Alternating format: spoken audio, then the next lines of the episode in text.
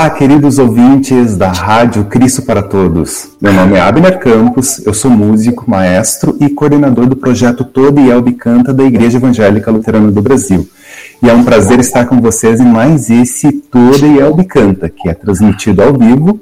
E para quem não sabe, a gente reforça que você pode participar e compartilhar as suas dúvidas ou outras experiências. Para isso, é só entrar em contato acessando radiocpt.com.br, facebook.com.br ou então youtube.com.br. Entre também em contato com a gente pelo nosso número do WhatsApp. Anote aí, 513332-2111, 513332-2111 ou então por e-mail, contato arroba radiocpt.com.br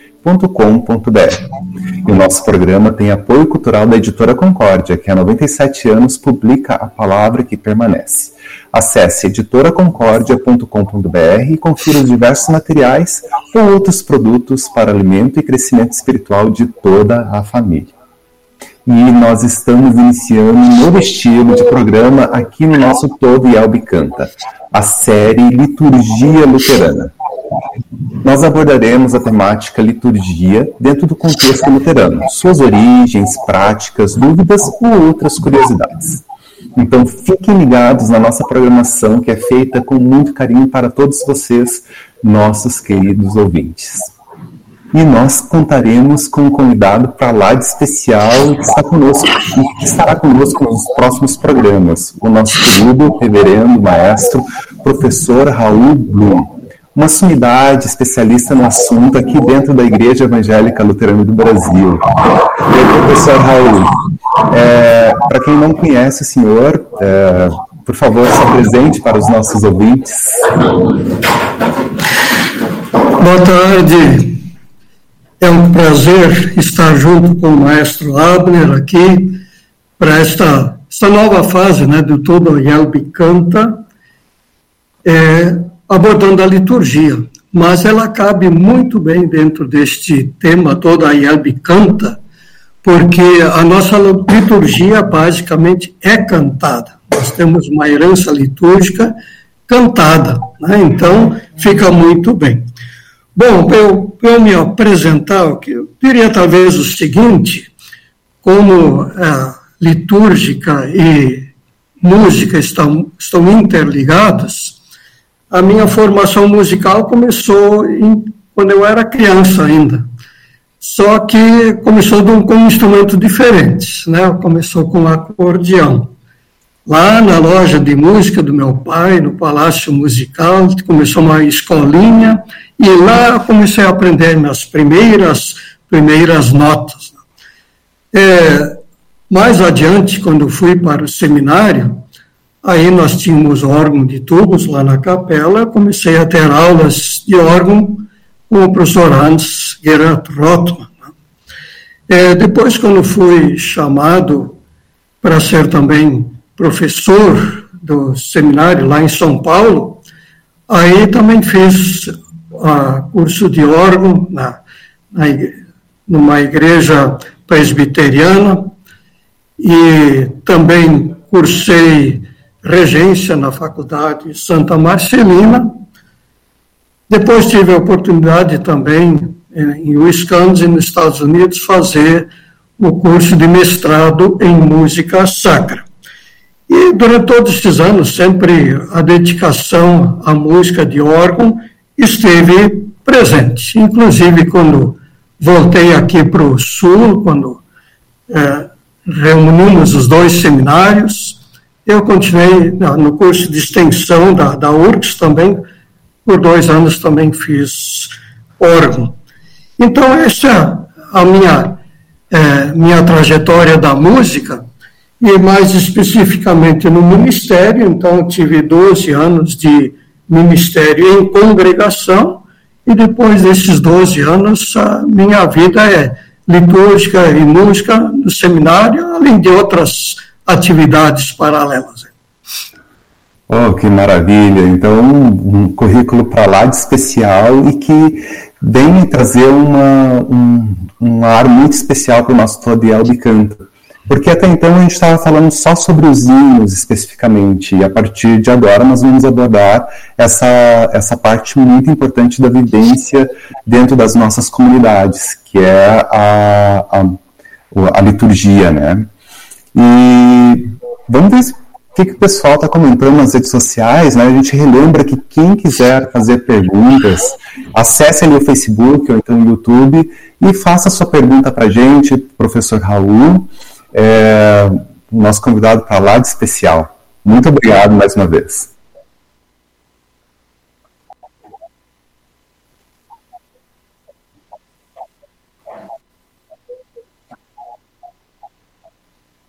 Ah, tá. Então tá.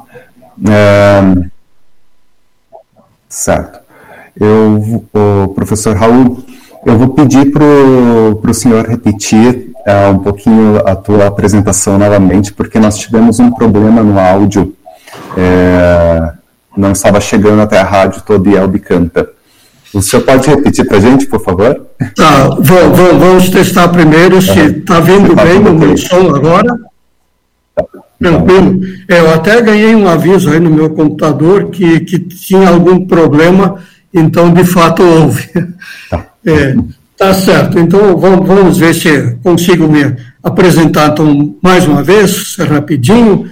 Estava dizendo que a, a minha formação musical começou ainda de criança, né? só que através de um instrumento que normalmente não usamos na igreja, que é o acordeão.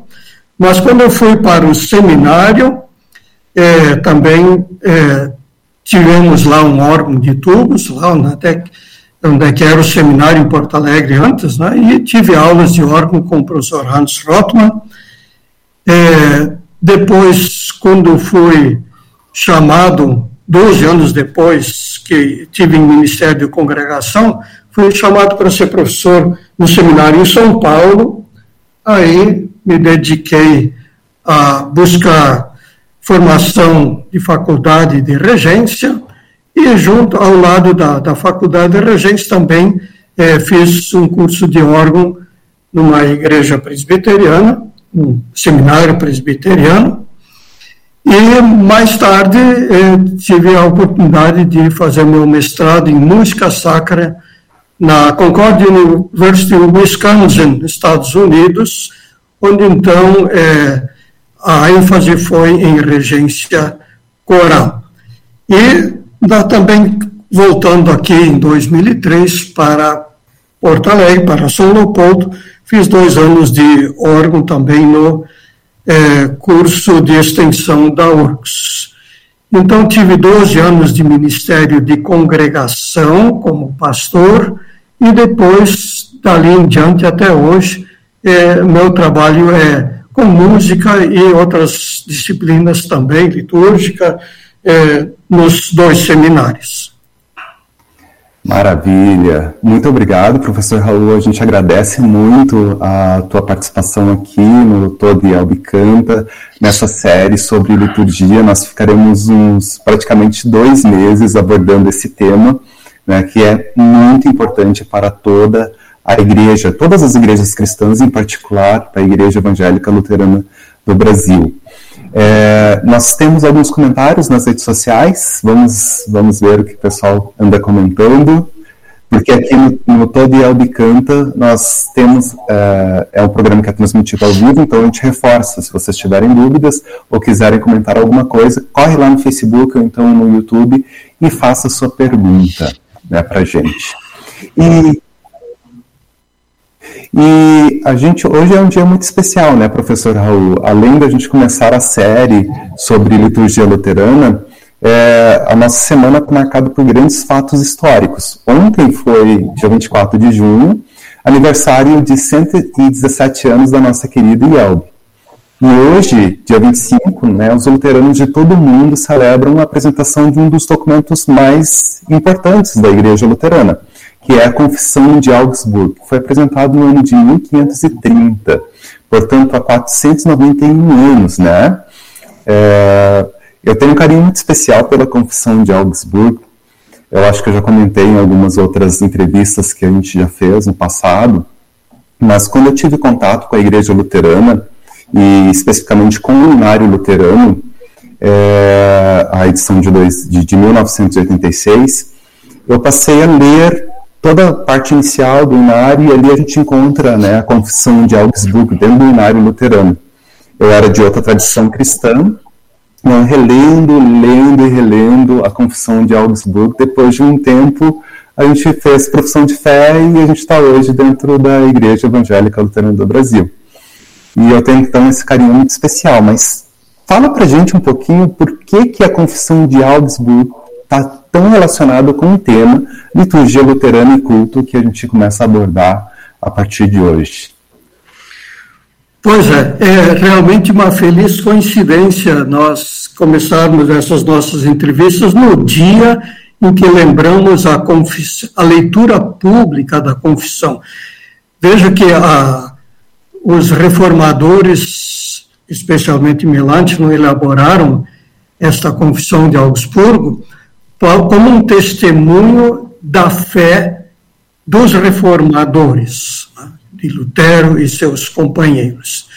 E ela foi apresentada diante do imperador, quer dizer, não foi algo muito é, simples, não foi uma coisa grandiosa, foi um testemunho de fé sobre o que estava acontecendo. Né?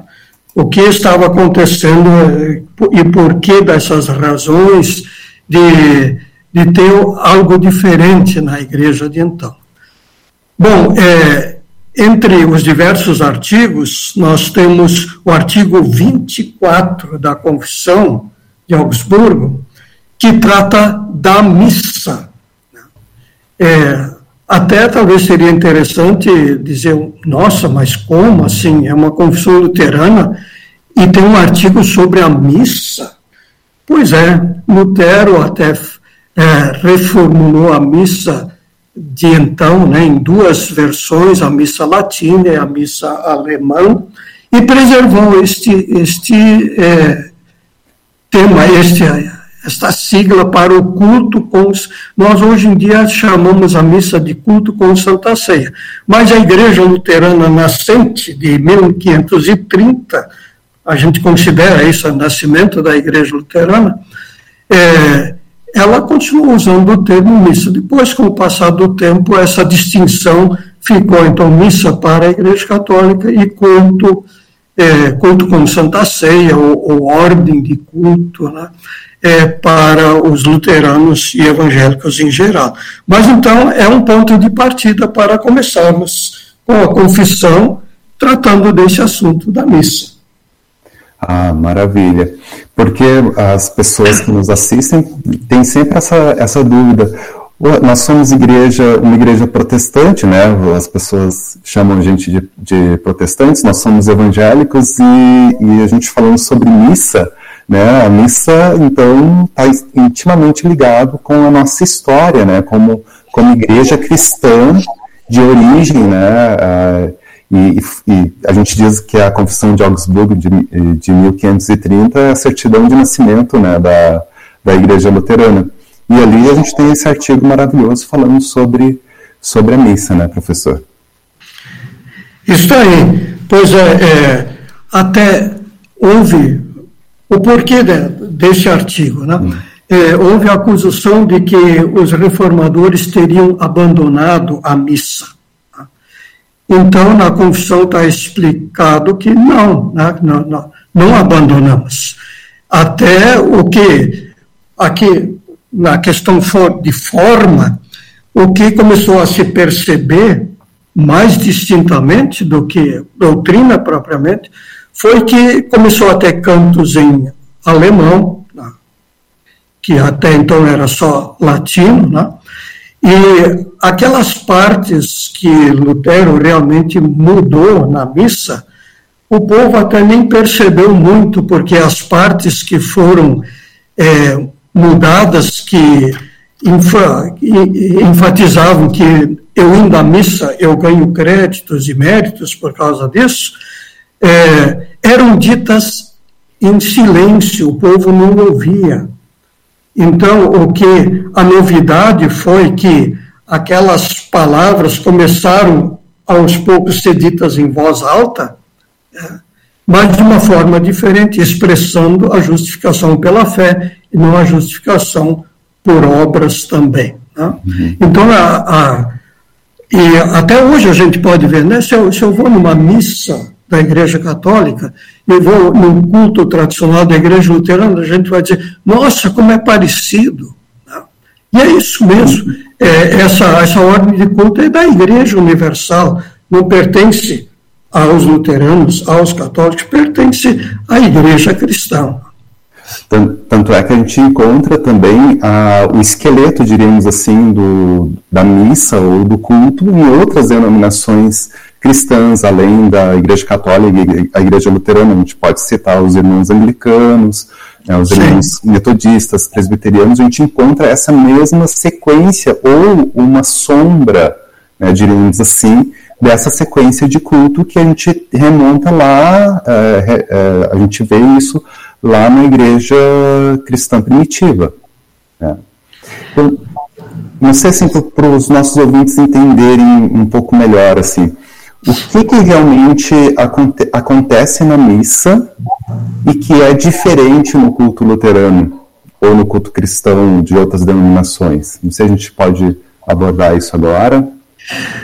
Sim, eu, uh, basicamente na, na Santa Ceia na, nós temos três interpretações, né?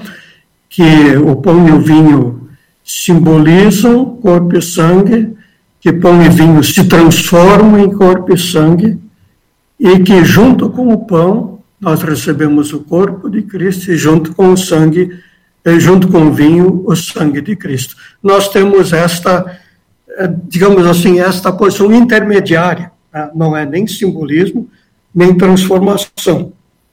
Nós temos quatro elementos: pão e corpo, vinho e sangue. E tudo isso para nos oferecer o perdão de pecados. Né? Então, essa é a posição luterana que está, digamos assim, no meio dessas três interpretações. Ah, maravilha. É um tema muito, muito interessante. É, o senhor falou também a respeito do, da, da, utilização da língua que o povo conhece, né? É, lendo aqui na Confissão de Augsburg, né, eles é, os hinos são cantados em alemão, além do, do, do, dos latinos. E tem uma outra função, a, a, além da função litúrgica de fato, né? Uh, eu estava relendo a, o artigo número 24, que tem uma função de instruir e exercitar o povo, já que a finalidade principal de todas as cerimônias é que o povo delas aprenda o que lhe é necessário saber de Cristo. É, essa é uma informação muito, muito importante, né? Porque a gente aprende muito da doutrina à medida que a gente entende, a gente canta essa doutrina, não é, professor? Pois é, até se diz o seguinte: você quer saber o que uma igreja ensina, ouça os seus cantos. E isto, essa didática é, é milenar, né? É, nós aprendemos muita coisa pelo canto. Até é, para nós pastores, né, to, é, é, todo pastor já teve essa experiência, né? Pessoas que a vida inteira frequentaram a igreja começam a perder a memória, mas os hinos ficam gravados. É impressionante isso, né? É, a, aquilo está no coração e, e na mente. Então, realmente, Lutero soube disso também, e isso não era, não foi Lutero que inventou, que pelo canto se ensina o povo. E se pensarmos na época Lutero, de Lutero, onde, onde 10% do povo sabia ler, então imagina, é, eles não conseguiam aprender lendo, né? eles conseguiam aprender ouvindo. E se esse ouvir ainda era juntado que se cantasse junto, né? Que era a ideia dele, a gente sabe que nem foi sempre tão fácil que o, que o povo realmente cantasse. Nós temos é, estudos sobre isso também, que, que levou seu tempo para o povo realmente cantar. Né? E, mas é, ouvindo o canto, mas ouvindo em, em língua que fosse entendida, né? porque o, o, latim era dominado por aqueles que sabiam ler, e aprendiam na escola. E o povo falava, na Alemanha falava alemão, claro, né? Uhum. Então eles só poderiam aprender realmente ouvindo algo em alemão. Ah, maravilha. Vamos ver, acho que a gente tem alguns comentários nas redes sociais, algumas, alguns comentários a respeito do, do nosso assunto. Vamos ver o, o, José Roberto, lá de Uberlândia, Minas Gerais, o meu conterrâneo, ele, ele manda um abraço, então, para gente, professor Raul, um prazer enorme. O pastor Fernando Ruff, sempre um prazer ouvir o professor Raul Blum, grande mestre. Oh, Ezequiel Blum. Uh, muito importante abordar o tema sobre liturgia luterana. Nossa liturgia é embasada na palavra de Deus. Com a liturgia ouvimos o perdão, recebemos bênçãos e louvamos a Deus. Falar um pouquinho, professor Raul? Pois é, né? Ah, o Fernando não vale, ele é o meu pastor aí, né? Então. tá certo. E o Ezequiel é meu filho, né? Então. que mas, maravilha. É, mas é, é bacana ouvir o pessoal aí. Né?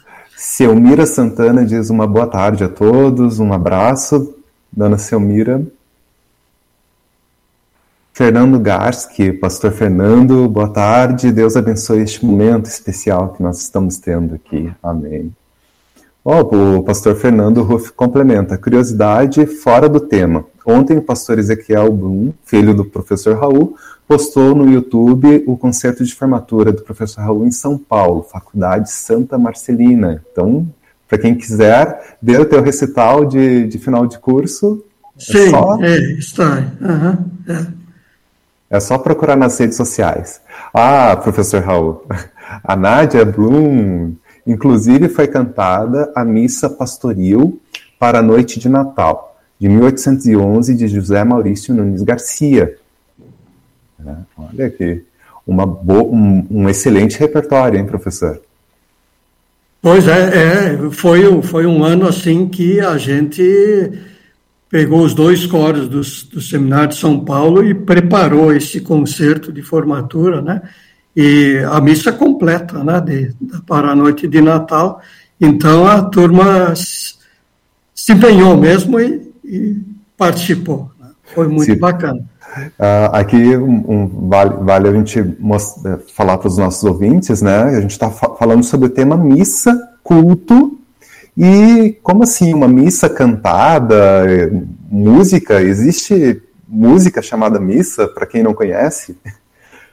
Pois é, é, partindo daquela missa pastoril para a noite de Natal, que deu do José Maurício Nunes Garcia. O que, que era isso? Existem o que, que era, não o que, que é, o que, que é isso, porque até hoje se compõem missas, né?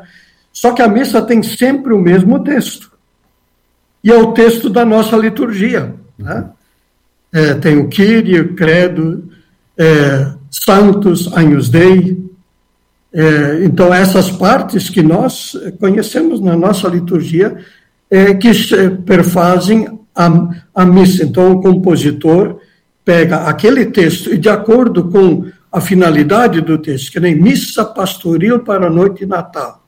Então, ele imagina como é que eu vou fazer a minha música com esse mesmo texto de sempre, mas é, que aquilo tem um ar natalino, né? Uhum. É um pouquinho, é bastante subjetivo, isso, claro que é, né? Mas é a missa a, a, missa dos compositores é isso. E, normalmente, claro, é, é feita em latim, porque uhum. é, é, a tradição, tá? mas tem, temos missas em, em é, uhum. outras línguas também, mas o padrão, até hoje, é, é latim. Então, a gente tem um estilo musical, um estilo de composição chamado de, de missa. E eu acho que um dos grandes compositores, né, inclusive, acho que o maior compositor é, de música e luterano, Johann Sebastian Bach, fez a sua grande missa em si menor, né? Uma preciosidade aquela composição. Pois é, interessante. Né? Bach ainda usava o termo missa. Uhum. e muito depois de Lutero ainda, né? Isso. Então, é, é realmente, é, no início do luteranismo, esse, essa, esse, essa nomenclatura para o culto com Santa Ceia era comum. Uhum. E além da missa grande em si menor, a gente tem várias outras missas que é denominadas de missas menores, que são só as partes fixas né, da, uh, do, do, culto, que Bach também compôs, fez, fez sua, os seus arranjos né, musicais para esses serviços da, da Igreja Luterana. Nós temos mais algum comentário nas redes sociais? Vamos. Tá. Show. É, professor Raul, a gente tem uma, uma música, né, um hino do Inário Luterano, o hino número 249, que eu acho que tem tudo a ver com o tema, né, esse início de, de conversa sobre o culto luterano sobre a missa. Fala para a gente um pouquinho sobre, sobre esse vídeo, o próximo vídeo que nós vamos assistir. Isso, esse vídeo ficou pronto ontem, até foi gravado pelo coro masculino aí do seminário, e é o hino 249 do Inário Luterano, cujo texto é da, da senhora chamada Sarah Polton Calley. Ela compôs isso em 1872. Essa senhora Calley nasceu em Nottingham, na Inglaterra, em 25 de maio de 1825. Ela tinha dons de música, poesia, pintura, escreveu e traduziu muitas letras e hinos. No nosso cenário, inclusive, temos 28 letras da Sara. Né? Então, é, é, uma participação significativa na, no inário luterano. Ela tem composições originais dela e, ou traduções dela. Né? Essa Sara casou com um médico chamado Dr. Robert Reid Calley. Ele fez um trabalho importante na, na Ilha da Madeira como médico e também missionário, e trabalhou como médico também aqui no Brasil. Em 1855 chegaram no Rio de Janeiro. Aí a dona Sara passou a dar escola, aulas de escola bíblica e o doutor Calley ministrou classes de estudo bíblico. E a letra do hino 249 está na seção de Palavra de Deus. Então, é, está intimamente ligado ao nosso assunto, culto, né, porque culto é essencialmente palavra de Deus. E este hino é uma pequena oração pedindo que essa palavra esteja em nossos corações. A melodia tem o nome de Asmon, e que tem esse nome que identifica uma das fronteiras da terra de Canaã. Ela foi composta por Karl Gottfried Otthilf Gläser em 1838. Gläser foi corista da igreja de São Tomás, onde Bach tinha servido anteriormente. Então, na mesma igreja de Bach. Né? Estudou piano, violino e canto e fez composições de diversos estilos. O arranjo da melodia de Asmund é de Lowell Mason, de 1839 Lowell Mason é um nome muito importante da, da sua época, do, do século XIX. Ele foi regente de coro nos Estados Unidos, recebeu aprovação para ensinar música vocal nas escolas de Boston e foi o fundador do primeiro Instituto Normal para Professores de Música. Também foi editor de diversas publicações musicais. Ele fez o arranjo. É um arranjo bem simples, até a gente estava comentando antes, vamos ouvir uma coisa bem simples de um grande arranjador. Então é isso sobre o nosso hino. É verdade, é um hino, uma, uma melodia muito especial. Não só, a gente não encontra apenas no Inário Branco, muito em áreas de outras denominações. A gente também estava comentando antes, né, professor, o seminário metodista, por exemplo, uma curiosidade, inicia com essa melodia, só que com outro texto, o texto do John Wesley, é, Mil Línguas Eu Quisera Ter, que também é relacionado com o nosso tema, né? A gente tá, culto é, é, louvor e adoração também, né, professor Raul? Vamos ouvir então o, o hino número 259, Com Fracas Mãos Tomamos, com coro masculino do Seminário Concórdia, violinos e cellos. Que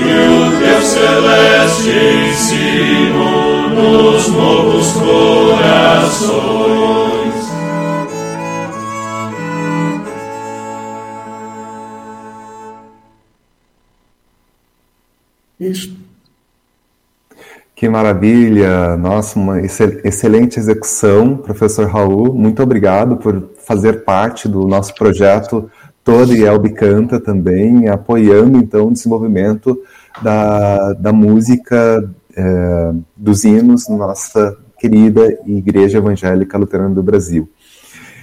E eu acho que a gente tem algumas curiosidades, né, professor, quando a gente fala sobre liturgia, né? Então, muitas pessoas têm é, a curiosidade sobre esse tema, sobre esse assunto. Eu acho que uma delas que a gente já começou a abordar, né, quando a gente falou sobre o, o, o artigo da Confissão de Augsburgo, de onde vem a nossa liturgia? E poderíamos acrescentar também qual o significado da liturgia na história do culto, né, professor Raul. Poderia abordar, uh, desenvolver um pouco melhor isso para a gente? Muito bem. Pois é, de onde vem a nossa liturgia? Pois é, ela, é, nós podemos até é, mencionar coisas do Antigo Testamento. Né? Por exemplo, Osana, uma palavra que vem do Antigo Testamento, Amém. Então, é, é essas palavras têm é, a nossa liturgia da palavra tem muito a ver com os cultos na Assembleia, da, na Assembleia dos, dos Judeus, nas, já no, lá nos, antes dos primeiros séculos, né? é, nas sinagogas, né? já se fazia a leitura da, da palavra. É, agora, da, da nossa liturgia especificamente, as coisas se perdem no tempo. E a maioria das coisas a gente nem consegue datar. Por exemplo, o início da liturgia da Santa Ceia, aquele O Senhor seja convosco e com o teu espírito. A gente sabe que lá, no final do século I ou do século II já se utilizava essas, essa formulação para começar a liturgia da Santa, aquilo que chama liturgia da Santa Ceia. Uh, o Gloria in Excelsis, nós temos registro do século IV do, do Glória in Excelsis. Glória in Excelsis começa o canto dos anjos, quando Jesus nasceu, né? e depois ele é desenvolvido pela igreja, ah, e lá no quarto século nós já temos a formulação. Agora, quem fez? Não sabemos. Né? O, a igreja foi é, naturalmente desenvolvendo uma liturgia que nós chamamos de liturgia histórica, que nós temos até hoje. Né? Então, ela teve uma dinâmica assim muito espontânea, é, sem a gente poder precisar muitas datas, a não ser como essa que, que eu acabei, acabei de dizer. Né? E sempre fundamentado na palavra de Deus, evidentemente. Tem partes da Bíblia que são citações diretas da palavra de Deus, outras são é, reflexões em cima da palavra de Deus. Uhum. E, e, assim, é, no culto, né, quando as pessoas vão é, assistir é, no, no, os cultos dominicais, a gente nem sempre tem essa mesma sequência. O senhor falou de algumas partes aí, o senhor falou do, do Glory Excelsis, é, do, do, do Kyrie. É, nem sempre os cultos são iguais. Existe algum motivo? É, eles não deveriam ser iguais? Existem partes que são que, que têm todos os cultos e partes que não têm todos os cultos?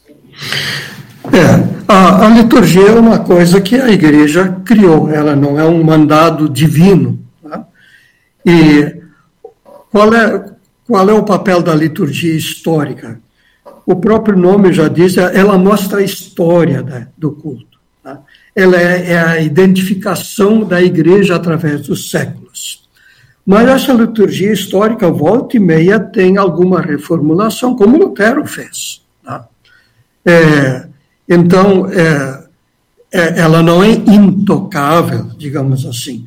Ela não a, a, acrescenta mérito é, para quem faz ela ex litera do começo ao fim, ou para quem inventa de fazer alguma modificação ou acréscimo. Né? Então, é, ela, ela tem em si uma boa doutrina, ela comunica a palavra de Deus, mas também, é, em nossos dias, especialmente, a gente ouve falar muito também em culto contemporâneo. Então, é, esse é um, um, um, chapéu meio grande, assim, até meio, mas o que, que é culto contemporâneo? Né? O que, que não é contemporâneo? Até o culto histórico, ele é contemporâneo na medida que a gente apresenta ele hoje, né? Então, é, mas, digamos assim, nós temos liberdade de, de liturgias de culto, sempre lembrando que elas precisam expressar a palavra de Deus, estar fundamentados na palavra de Deus, que elas realmente têm um conteúdo cristão, né? para Cristo. E essa liturgia histórica faz muito bem. Né? Até nas vamos tomar as duas, eh, duas liturgias de Lutero. A missa latina de 1523. A missa latina, se vocês lerem no volume 7 das obras de Lutero, vocês vão ver mais é o nosso culto de hoje, e é mesmo. Né? A missa latina é a, a nossa a nosso culto a, a liturgia 2 do nosso culto, digamos assim, para quem é luterano e, e tem é, conhecimento do que é a liturgia 2 do nosso culto. Né? Então, é praticamente aquela missa latina. A missa alemã de Lutero, 1526, ela é menor. Ela não tem o Gloria in Excelsis, por exemplo. Então, Lutero fez ali uma coisa mais enxuta, pensando no povo simples, para que e, e acrescentou lá a paráfrase do Pai Nosso, né, então, mas o esquema do culto é, continuou o mesmo, mas é, é menos, já tem menos itens aqui na missa alemã do que na missa latina. E a missa latina não deixou de ser toda a estrutura da missa da Idade Média, que até hoje nós, nós temos. Que, que interessante, né? Então nós temos essas adaptações, mas sempre seguindo um, um, uma linha, né? Que é a gente sempre ter a palavra de Deus como base, embasamento. É, eu acho que responde muitas curiosidades das pessoas. O senhor tocou num assunto muito interessante. Existe essa a, a moda de falar sobre questões do, de serem contemporâneas, né? E existe quando a gente fala de música dentro da igreja, tem sempre essa de dicotomia entre tradição e contemporaneidade. E a gente vê que o que é tradição, tradição hoje foi contemporaneidade de, de, de, algum povo, de alguma cultura no passado. E até o que a gente faz hoje nem não dá para falar que é o tradicional ou contemporâneo em si. Né? Isso é muito, muito interessante. Existem as, as diferentes tipos de utilização de de material melódico, rítmico, harmonia, que está relacionado também com a cultura local, né, em que a gente vive. Né? A gente está cercado de um mundo globalizado.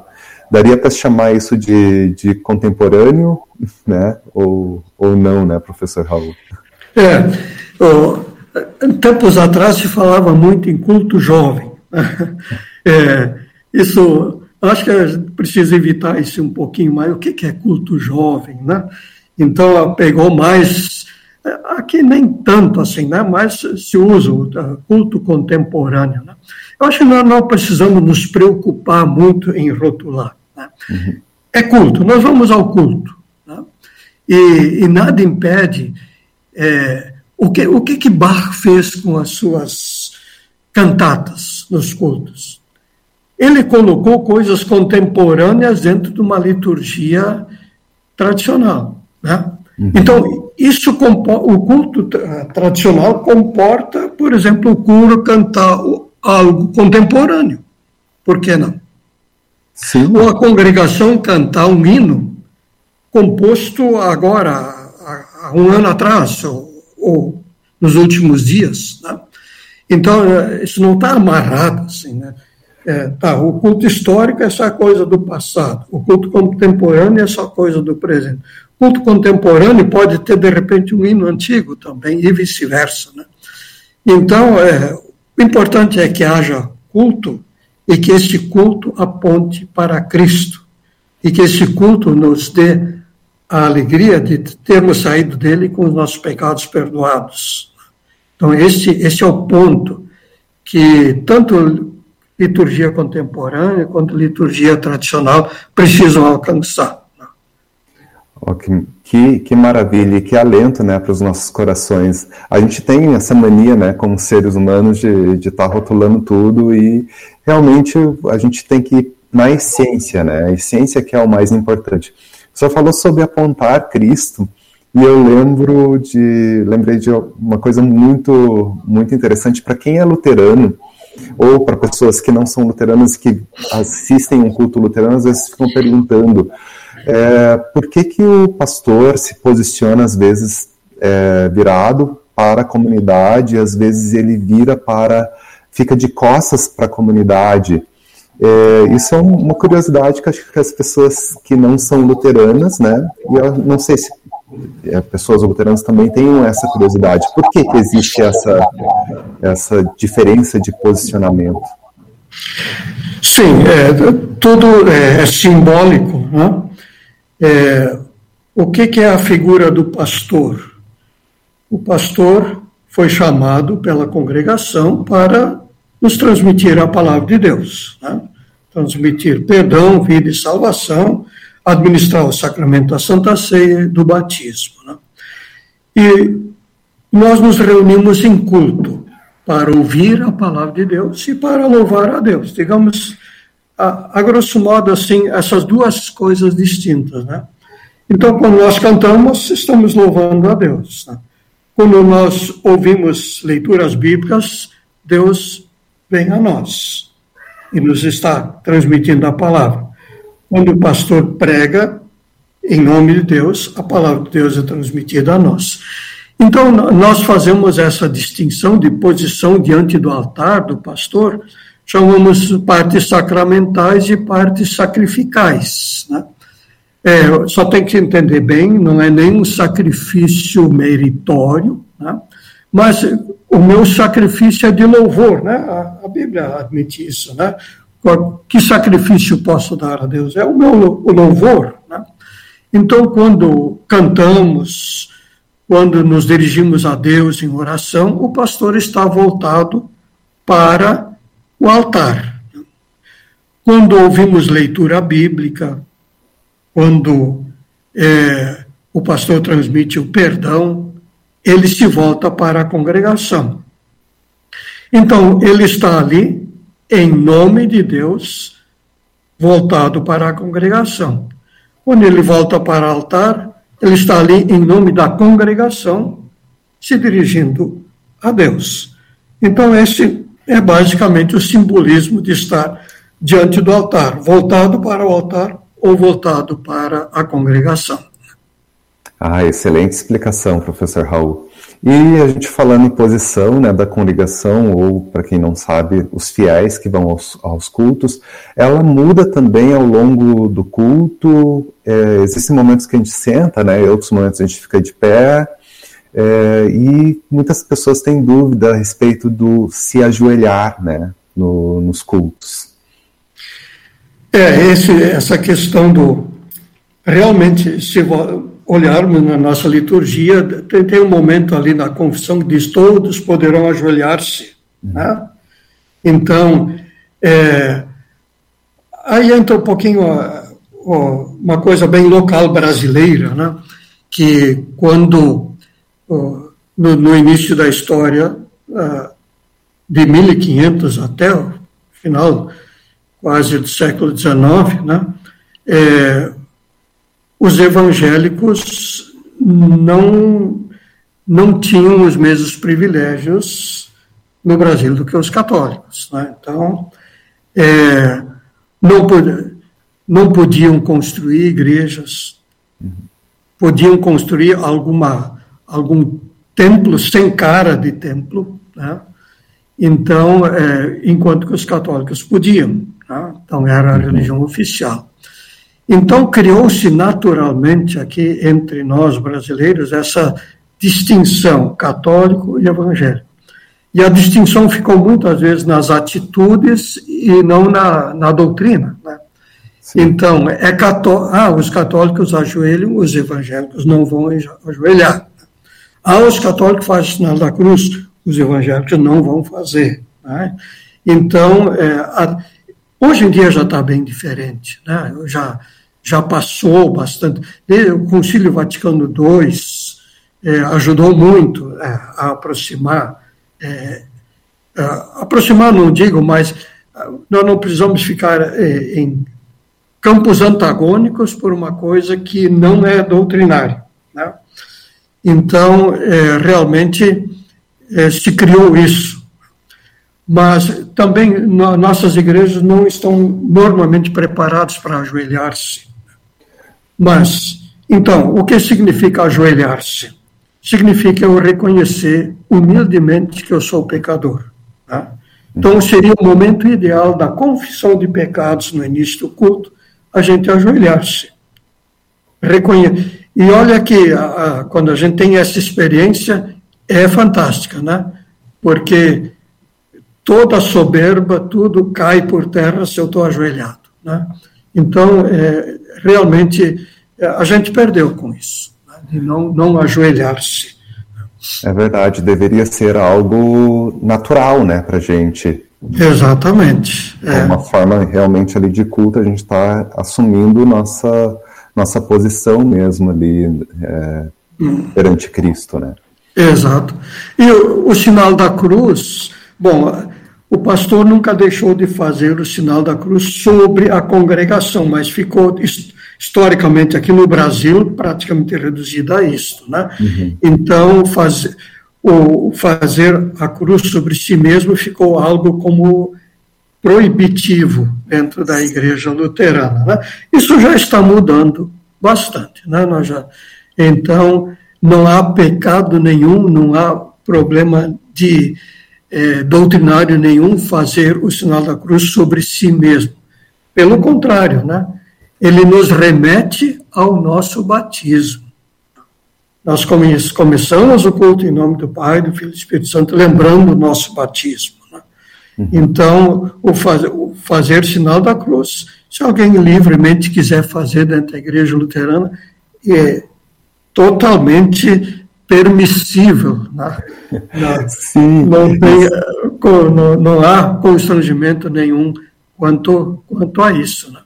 E esse assunto é um assunto muito interessante, professor Raul, porque como, como eu já abordei também mais cedo, eu não, não sou luterano de berço, como as pessoas falam, né? Eu vim de outra tradição, eu era uma tradição mais ligada à igreja batista, né? E a primeira vez que eu fui numa igreja luterana, é, me chamou muita atenção o pastor tá com uma outra roupa, que não era terno e gravata, ter velas no altar, me chamou muita atenção, porque até então eu nunca tinha visto um culto é, com velas. me chamou a atenção o sinal da cruz, me chamou a atenção. Eu estou falando no sentido positivo, não no sentido de, de aversão, mas eu quis saber um pouco mais por que, que tem o culto, de, é, por que, que o culto é diferente, por que, que o pastor usa uma roupa diferente, por que, que o pastor faz o sinal da cruz, algumas pessoas do meu lado estavam fazendo o sinal da cruz.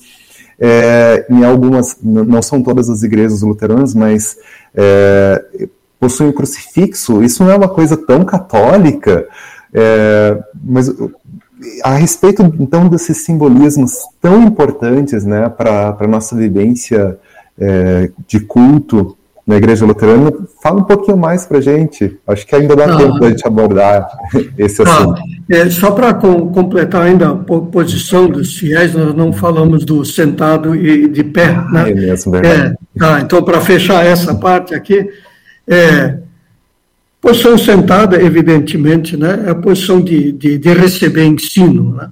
Se a gente ficasse ah, sentado, ah, de pé o tempo todo durante a mensagem, a, a gente teria dificuldade de concentração até. Né? Então, é, até por uma coisa pragmática, o sentado é, é, é útil né?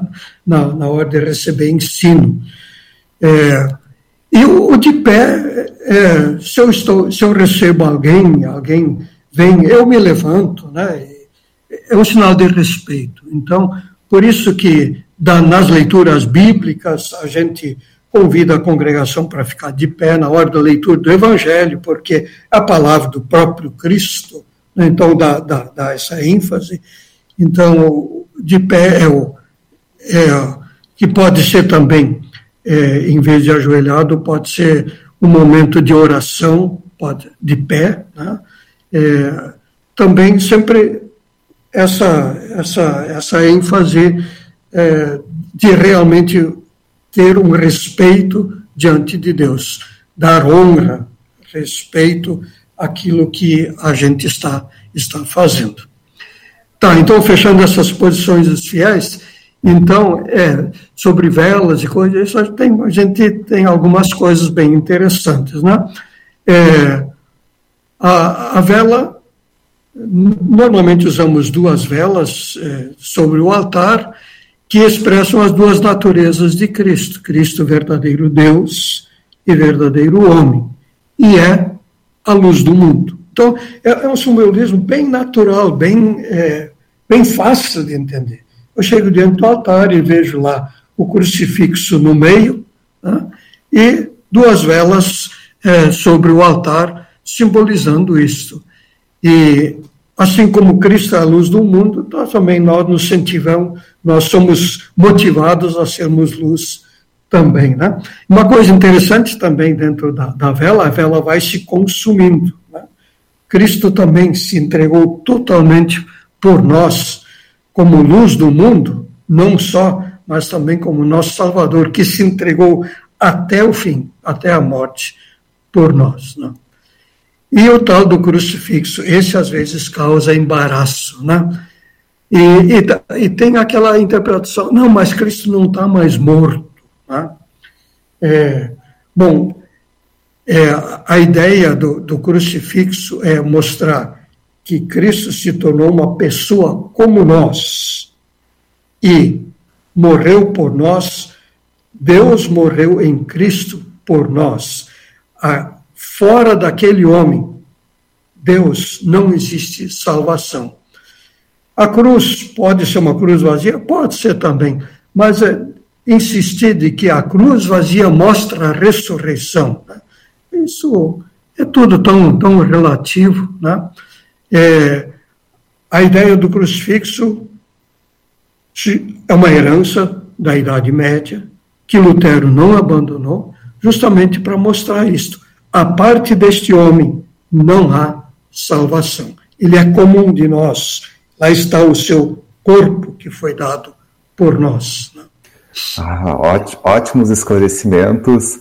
Eu acredito que a gente não a gente não vai extinguir esse assunto. Gente, esse assunto vai aparecer nos nossos próximos programas, no momento que a gente for é, falar especificamente sobre cada parte, né, que compõe a ordem de culto principal. A gente vai passar por todas as liturgias, né, que a gente poderia fazer dentro da Igreja Luterana, né, professor Raul, nos próximos nos nossos próximos programas, e a gente volta então nesses assuntos de simbolismos. Existem N simbolismos que vêm só para ajudar e não no intuito de atrapalhar né, o nosso entendimento de culto. Vamos ver se o pessoal, ah, os últimos comentários nas redes sociais. A senhora Cornélia Schmidt, então, diz que é um assunto muito interessante abordar a, a liturgia luterana. E ela comenta que a liturgia da nossa igreja é linda, especialmente quando é cantada. É, é uma prática muito, muito interessante. Olha, Isabel Blum, professor Raul, também pode, pode falar um pouco mais. É, boa tarde, ela diz boa tarde. Abraços aqui de Goiânia, é Samira, Bel e Felipe. E ela continua: está mais do que na hora de podermos publicar as liturgias contemporâneas em nossa igreja. Elas não deixam de ter um pé na liturgia histórica, pois manteve-se as mesmas partes, porém com um novo estilo. É interessante também que é, quando a gente fala em liturgia histórica e a gente canta ela, é, este canto já é, não é mais tão histórico como o texto. Né? Nós não sabemos como é que a igreja no século IV cantou Glória in Excelsis. Não sabemos. Uhum. Não tem notação musical que nos permita dizer assim foi o canto. A notação musical é uma coisa do século X para cá. Né? Então, antes disso, o canto gregoriano foi anotado. E mesmo o canto gregoriano já havia uns dois ou três séculos antes, então talvez nem seja aquele início do canto gregoriano, porque imagina, foi ouvido, tinha algumas notações assim, mostrando mais ou menos a subida e descida de melodias, né? Então, é, uma coisa, nós podemos, a exemplo do que os compositores fazem com as missas, né? Ter novas melodias, o que acontece a todo instante, né? É, novas melodias para aquelas mesmas partes, e, que é não vai deixar de ser a liturgia com conteúdo histórico, né? mesmo com música contemporânea. É verdade, é verdade. E nós temos mais alguns comentários. O Carlos Santos Assunção diz: importante que aponte para Cristo, a respeito então da, da nossa liturgia, com certeza, que aponte para nosso Senhor Jesus Cristo. E a Neiros Borba diz: boa tarde a todos. Então, muito obrigado a todos que nos ouvem né, sobre esse tema tão importante que é a liturgia luterana. Lembrando que a gente iniciou hoje, foi um, é, um programa apenas sobre introdução, né, a gente deu uma, uma pincelada no, ter, no tema né, como um todo, e nos próximos programas a gente vai é, restringir essas, essas informações. Né, a gente vai, vai falar um pouco mais específico sobre cada parte do, do nosso culto luterano. E aqui é, eu gostaria de falar um pouquinho para todos que nos, nos assistem, né, que a gente está no programa Todo e Elbe Canta. E nós temos um projeto, né, professor Raul, chamado Projeto Todo Elbe Canta. Às vezes as pessoas confundem o que é o programa da rádio com o projeto, já que tem o mesmo nome. O projeto Todo e Elbe Canta, a gente tem uh, o intuito de que vocês que fazem parte da Igreja Luterana possa cantar os hinos que a gente tem no Inário Luterano e disponibilizar este canto para que outras pessoas que não conheçam esses hinos possam estar aprendendo a como executá-los. E é bem fácil de participar do projeto Todielbe Canta. Nesse momento a gente está recebendo hinos sobre os assuntos, as temáticas adoração, louvor e gratidão, cantos litúrgicos, Jesus Cristo Redentor e cruz, consolo e esperança. Para você participar, é só enviar e-mail para todaielbcanta.ielb.org.br e solicite mais informações.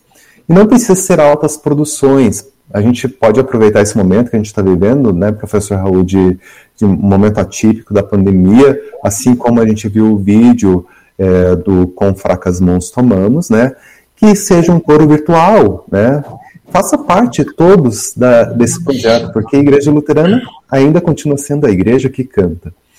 E como exemplo, professor Raul, a gente vai ver um vídeo agora da família Otaran, lá de Joinville. Eles enviaram o vídeo do hino número 269 do Inário Luterano, Ninguém nos amou como filho de Deus. Então, Márcia na voz, flauta de Ana Clara e no piano Ricardo Otaran. Vamos ver como é que ficou esse, esse vídeo desse hino?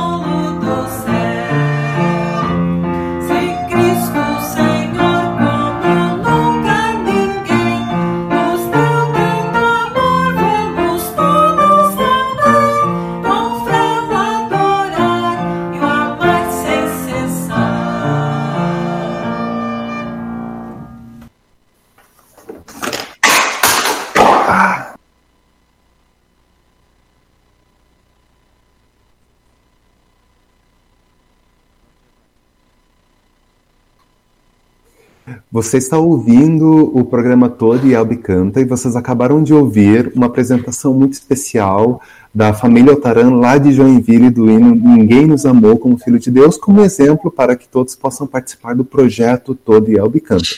Mas aqui no programa Todo e Elbe Canta nós iniciamos ah, com o programa de hoje a série Liturgia Luterana, e com o nosso convidado especial, o professor Raul.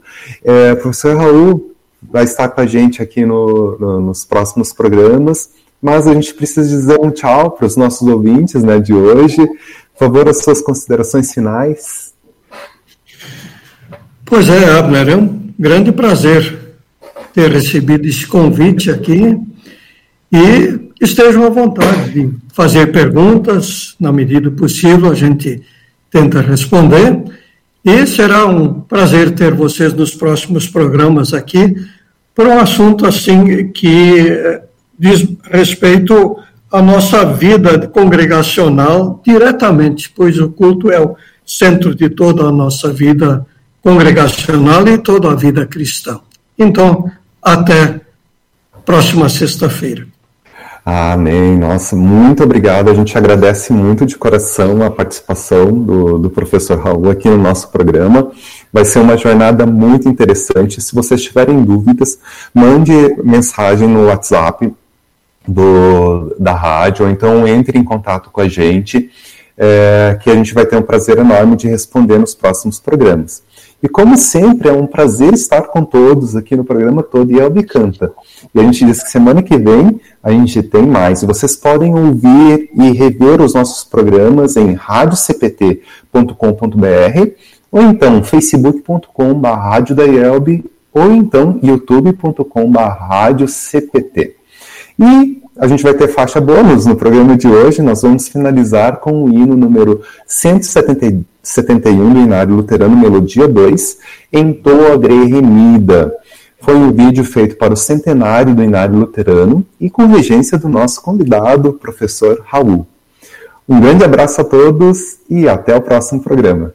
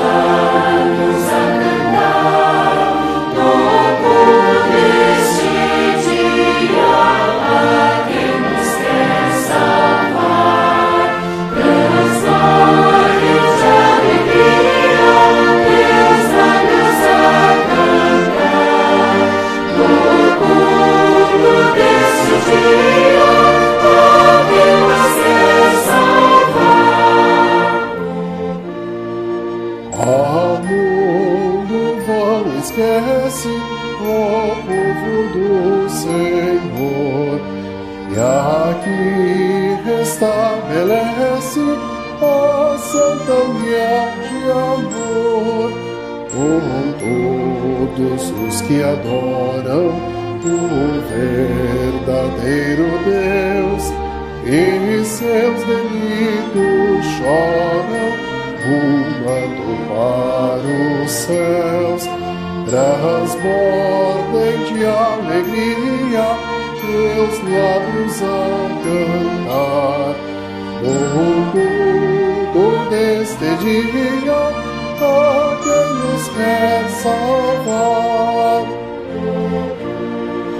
Unidos celebremos algo da salvação, a tua desprezemos.